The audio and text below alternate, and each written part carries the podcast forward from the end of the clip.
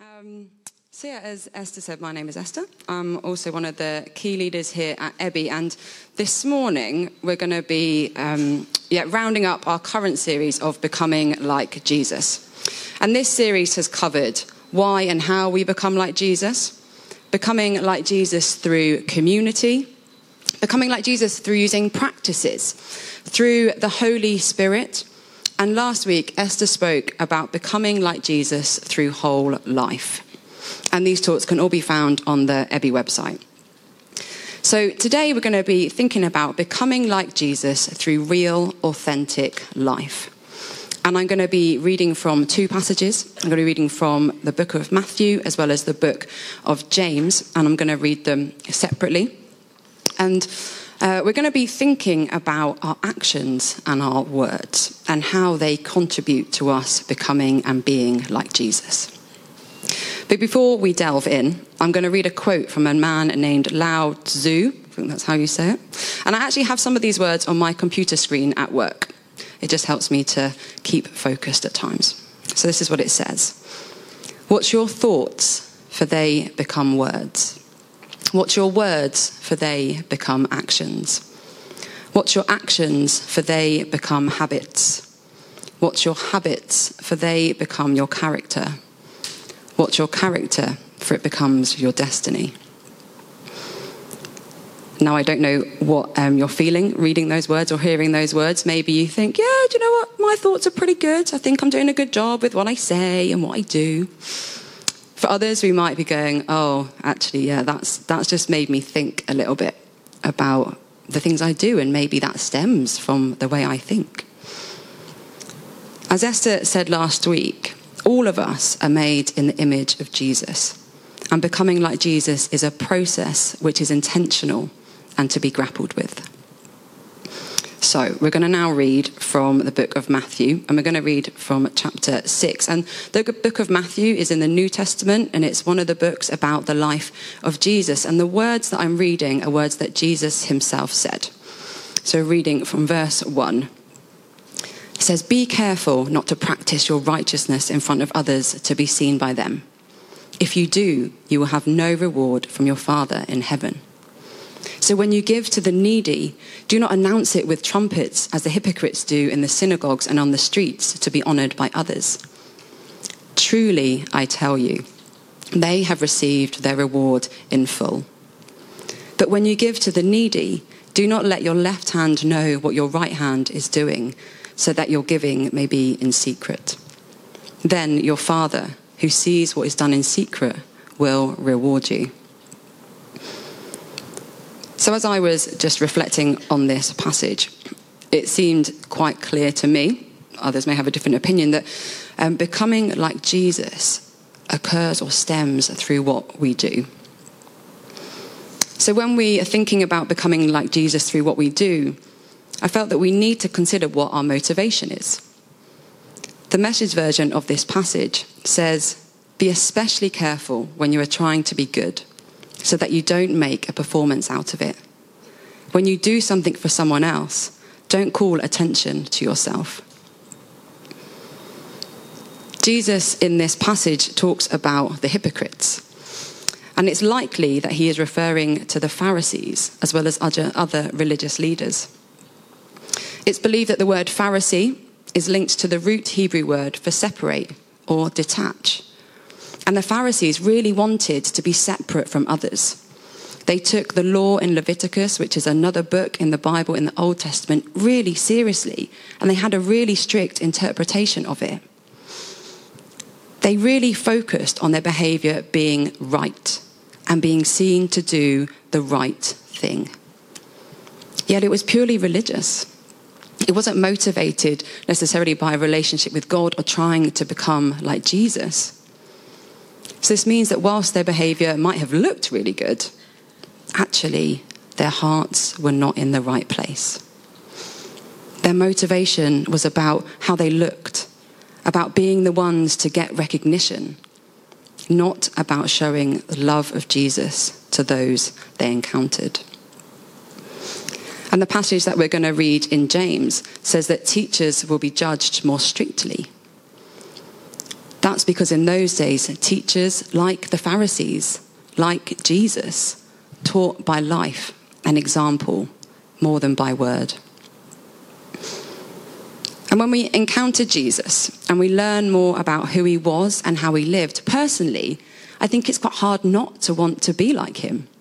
It's, quite, it's also terrifying when you really read about what Jesus did and how he was. Like it's a huge challenge to us. But when we read about how he spoke to people, how he made them feel, and how he included them, how he loved them, it's inspiring and motivating. Jesus shows us how to live. He is our best example. The thing is, though, Jesus doesn't just want us to act this way to look good. He didn't do it to look good. He wants there to be a change in our hearts which motivates us to be more like Him. Now, I want to just say that it is absolutely fine to do good things for people in front of others. I don't want us to be looking around, making sure no one's watching when we do a good thing. Otherwise, we'll get really paranoid or just not do anything. And that's not the point.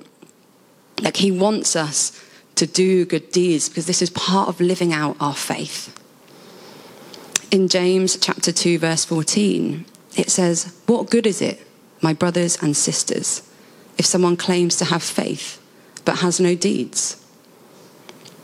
As children of God, as imitators of Jesus, we are called to practically live out our faith. And Colossians 3, verse 17 says, And whatever you do or say, do it as a representative of the Lord Jesus giving thanks to him through giving thanks through him to God the Father. This all means living daily like Jesus, not for our own glory, but to show the love of Jesus to those we encounter. Now, as I was thinking about, well, what might impact our motivation? What might stop us from doing these good deeds or seeking recognition? What I kept coming back to was identity. Who or what we put our identity in. Now, some may disagree with me, and that is absolutely fine. But I believe that when our identity is firmly in God, when we truly believe and accept that we are loved unconditionally by God, then we won't feel the need for recognition or approval from others by what we do. However, if our identity is in anything else, in our work or service, in money, in our appearance, there's lots of other things, then we are likely to have a tendency to behave in ways to gain recognition from others or look good.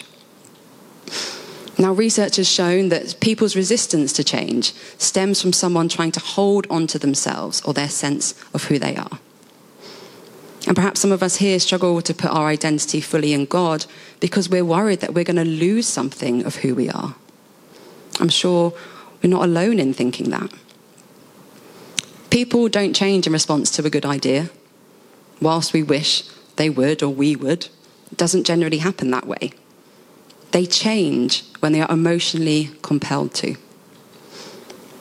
Knowing in our heads that our motivation should be one of love is great. Like, it's brilliant to have that idea. But actually, it's the heart response that will help us to become more like Jesus. Now, interestingly, I didn't um, know that what the spot item was today, but it was all about change. And I'm, we're going to pause for a moment, and what I want us to think about is if there is anything that we are feeling resistant to change, which would actually help us become more like Jesus and just think about why we might be resistant to change. So it may be something that you wrote down on your butterfly, it may be something different.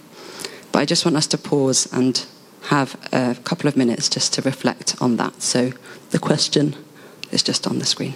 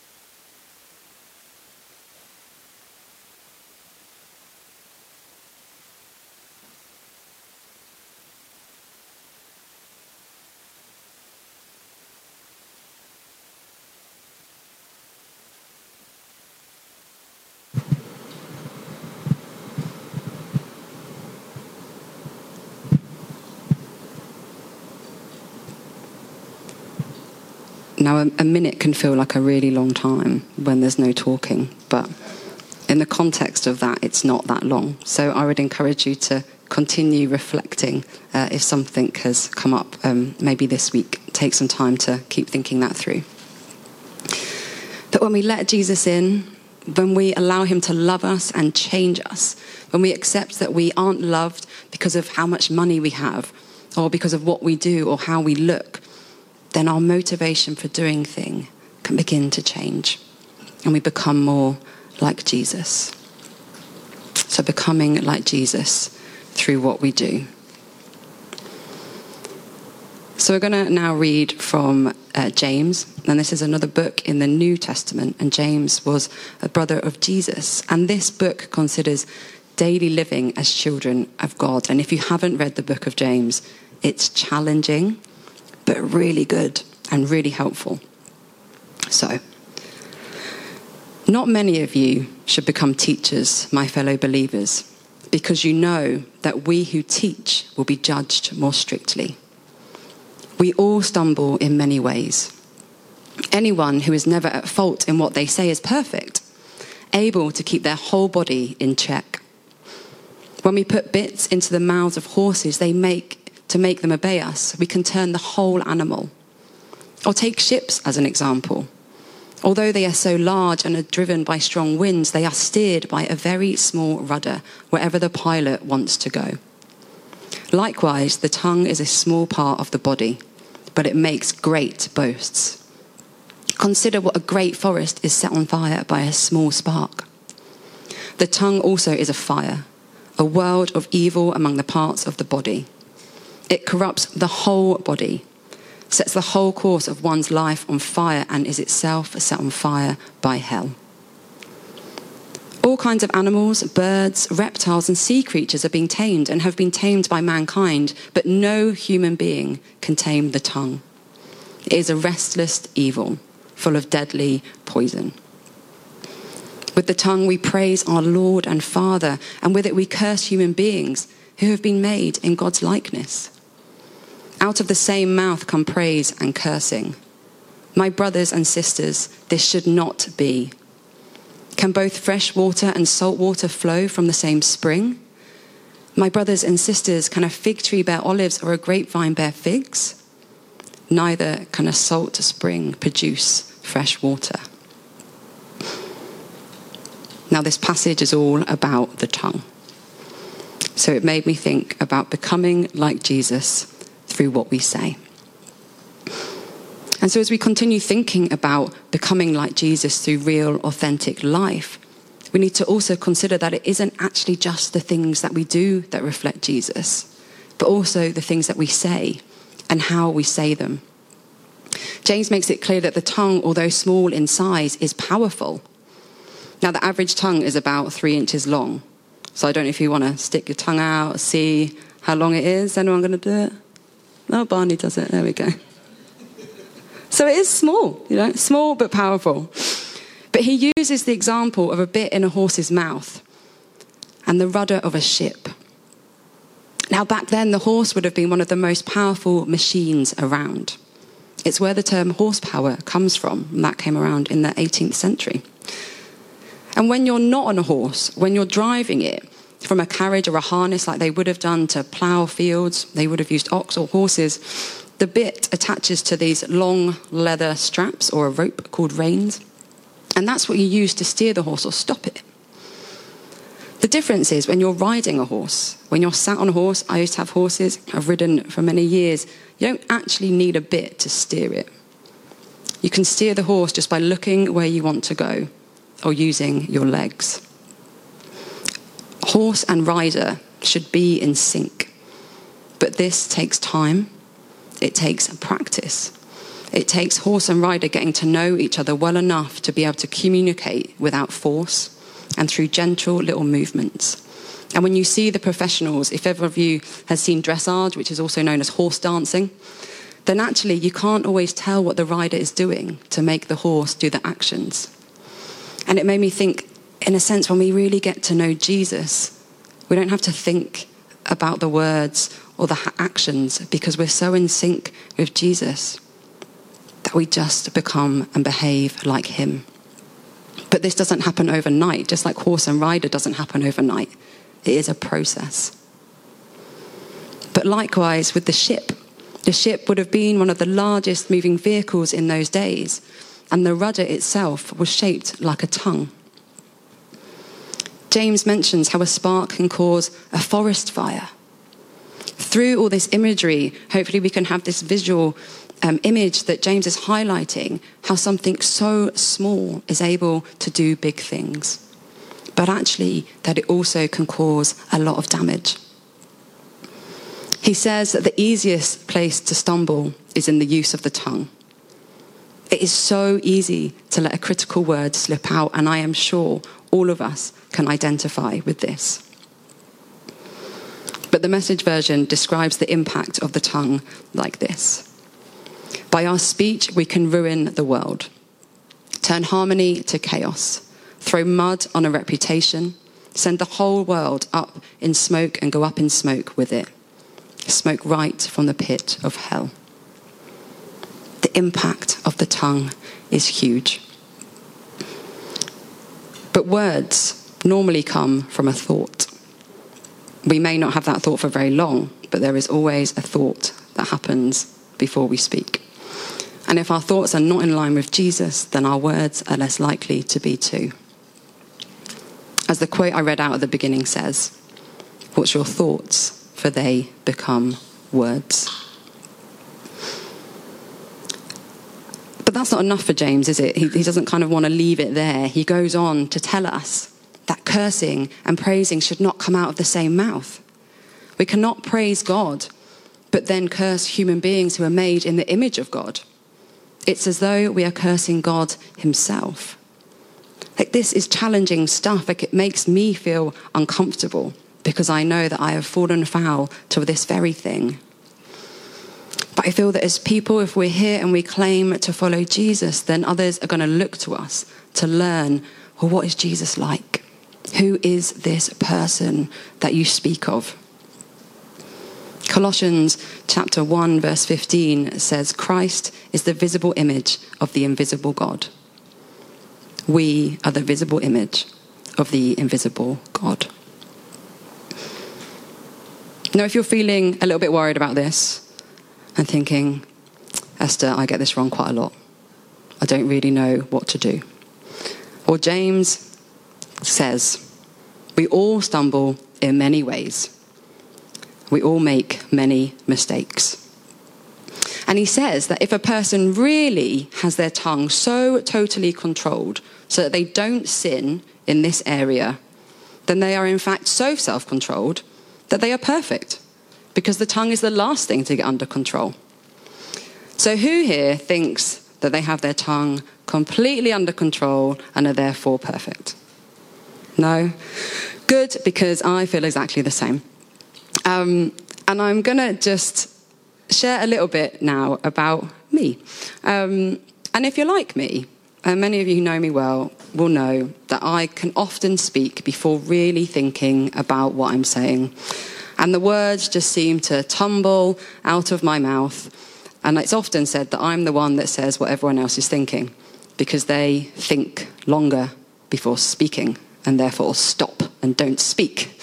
But I don't. Um, and this, this sometimes is very humorous, but at times it doesn't work out so well. Um, but when I was younger, uh, many of you won't know this, but before I came to know Jesus, I actually struggled a lot with anger. It was the way that I expressed feeling hurt or upset. And as a teenager, I'd been picked on quite a lot at school and I was insecure. I didn't know who I was. And it was my defense mechanism. Because words were all I had. I wasn't strong. I was a bit podgy. And I, so my words were the way of just keeping people at arm's length. And they were my weapon. But the problem was, I was quite good at it. So it meant that what I said were things that were quite mean and hurtful and harmful. My language was atrocious, and I could be quite threatening at times because if I didn't like you, you knew about it because I didn't want you to get close to me. And I wanted to get in before you could hurt me. So I kept people at bay and I caused a lot of harm. And some of the harm I caused took a long time to heal, especially in family relationships.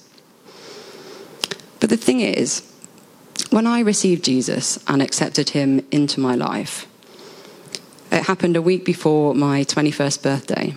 And I went home for my 21st birthday for a big family party. And the first thing that my mum commented on was how much more peaceful I was.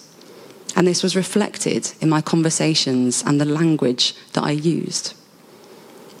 And where Jesus had begun really quickly to change me from the inside, this was becoming evident on the outside. And so I actually rarely react with anger like I used to. It's not something that bubbles up inside me anymore. But I'm not perfect. I've already shared I often speak before I think, and sometimes my thoughts are not great. So please be praying for me. But I am a, a work in progress. But again, if, you know, we may be thinking, oh gosh, like, if the tongue is so hard to tame, what on earth can we do about it? Well, the verses under after the ones that I read, uh, James shares about seeking wisdom from God and giving ourselves fully to Him. I mentioned identity. And I think when we do put our identity fully in God, if we can keep working on that, and if we keep learning about Jesus and who he was and how he interacted with people, then we've got a chance of at least trying to tame it that little bit more. So, becoming like Jesus through what we say. Now, Jesus, as I said, is the visible image of the invisible God. He came to the world as a baby and he grew up committing his life to showing the world how to love one another. And then he died the most horrible death to continue showing us how much he loves us. Today, the challenge I'm putting to you is are we prepared to love people in the same way? So, what might this look like? It might be that we are aware that actually the language we use or the words that we say don't really reflect Jesus. And it's about trying to consciously change the way that we speak. It may be that we want to commit to doing good deeds, but that aren't seen by others, so we can't receive the recognition that maybe we seek. Maybe we do desire that affirmation, and that's something that God is challenging us on. But maybe for you, you're sat here and actually you're not sure if your identity is fully in God.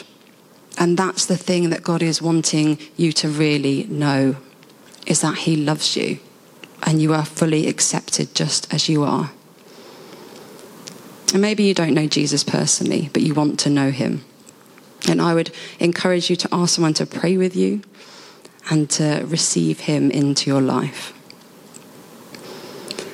Now I'm going to invite the band back up to worship. Um, and I know I've covered a lot of stuff. Um, and it may be that there's things that have come up that you really want prayer for. Like I'm going to be just at the back, um, and I'd love to pray with you. But if you don't feel comfortable with that, then please do ask someone else to pray with you either today or this week. And as the band come up and lead us in a response, I'm just going to read these words from a well known hymn, and it's just the chorus. And the song is called Turn Your Eyes Upon Jesus. And the chorus says this Turn your eyes upon Jesus, look full in his wonderful face, and the things of earth will grow strangely dim in the light of his glory and grace.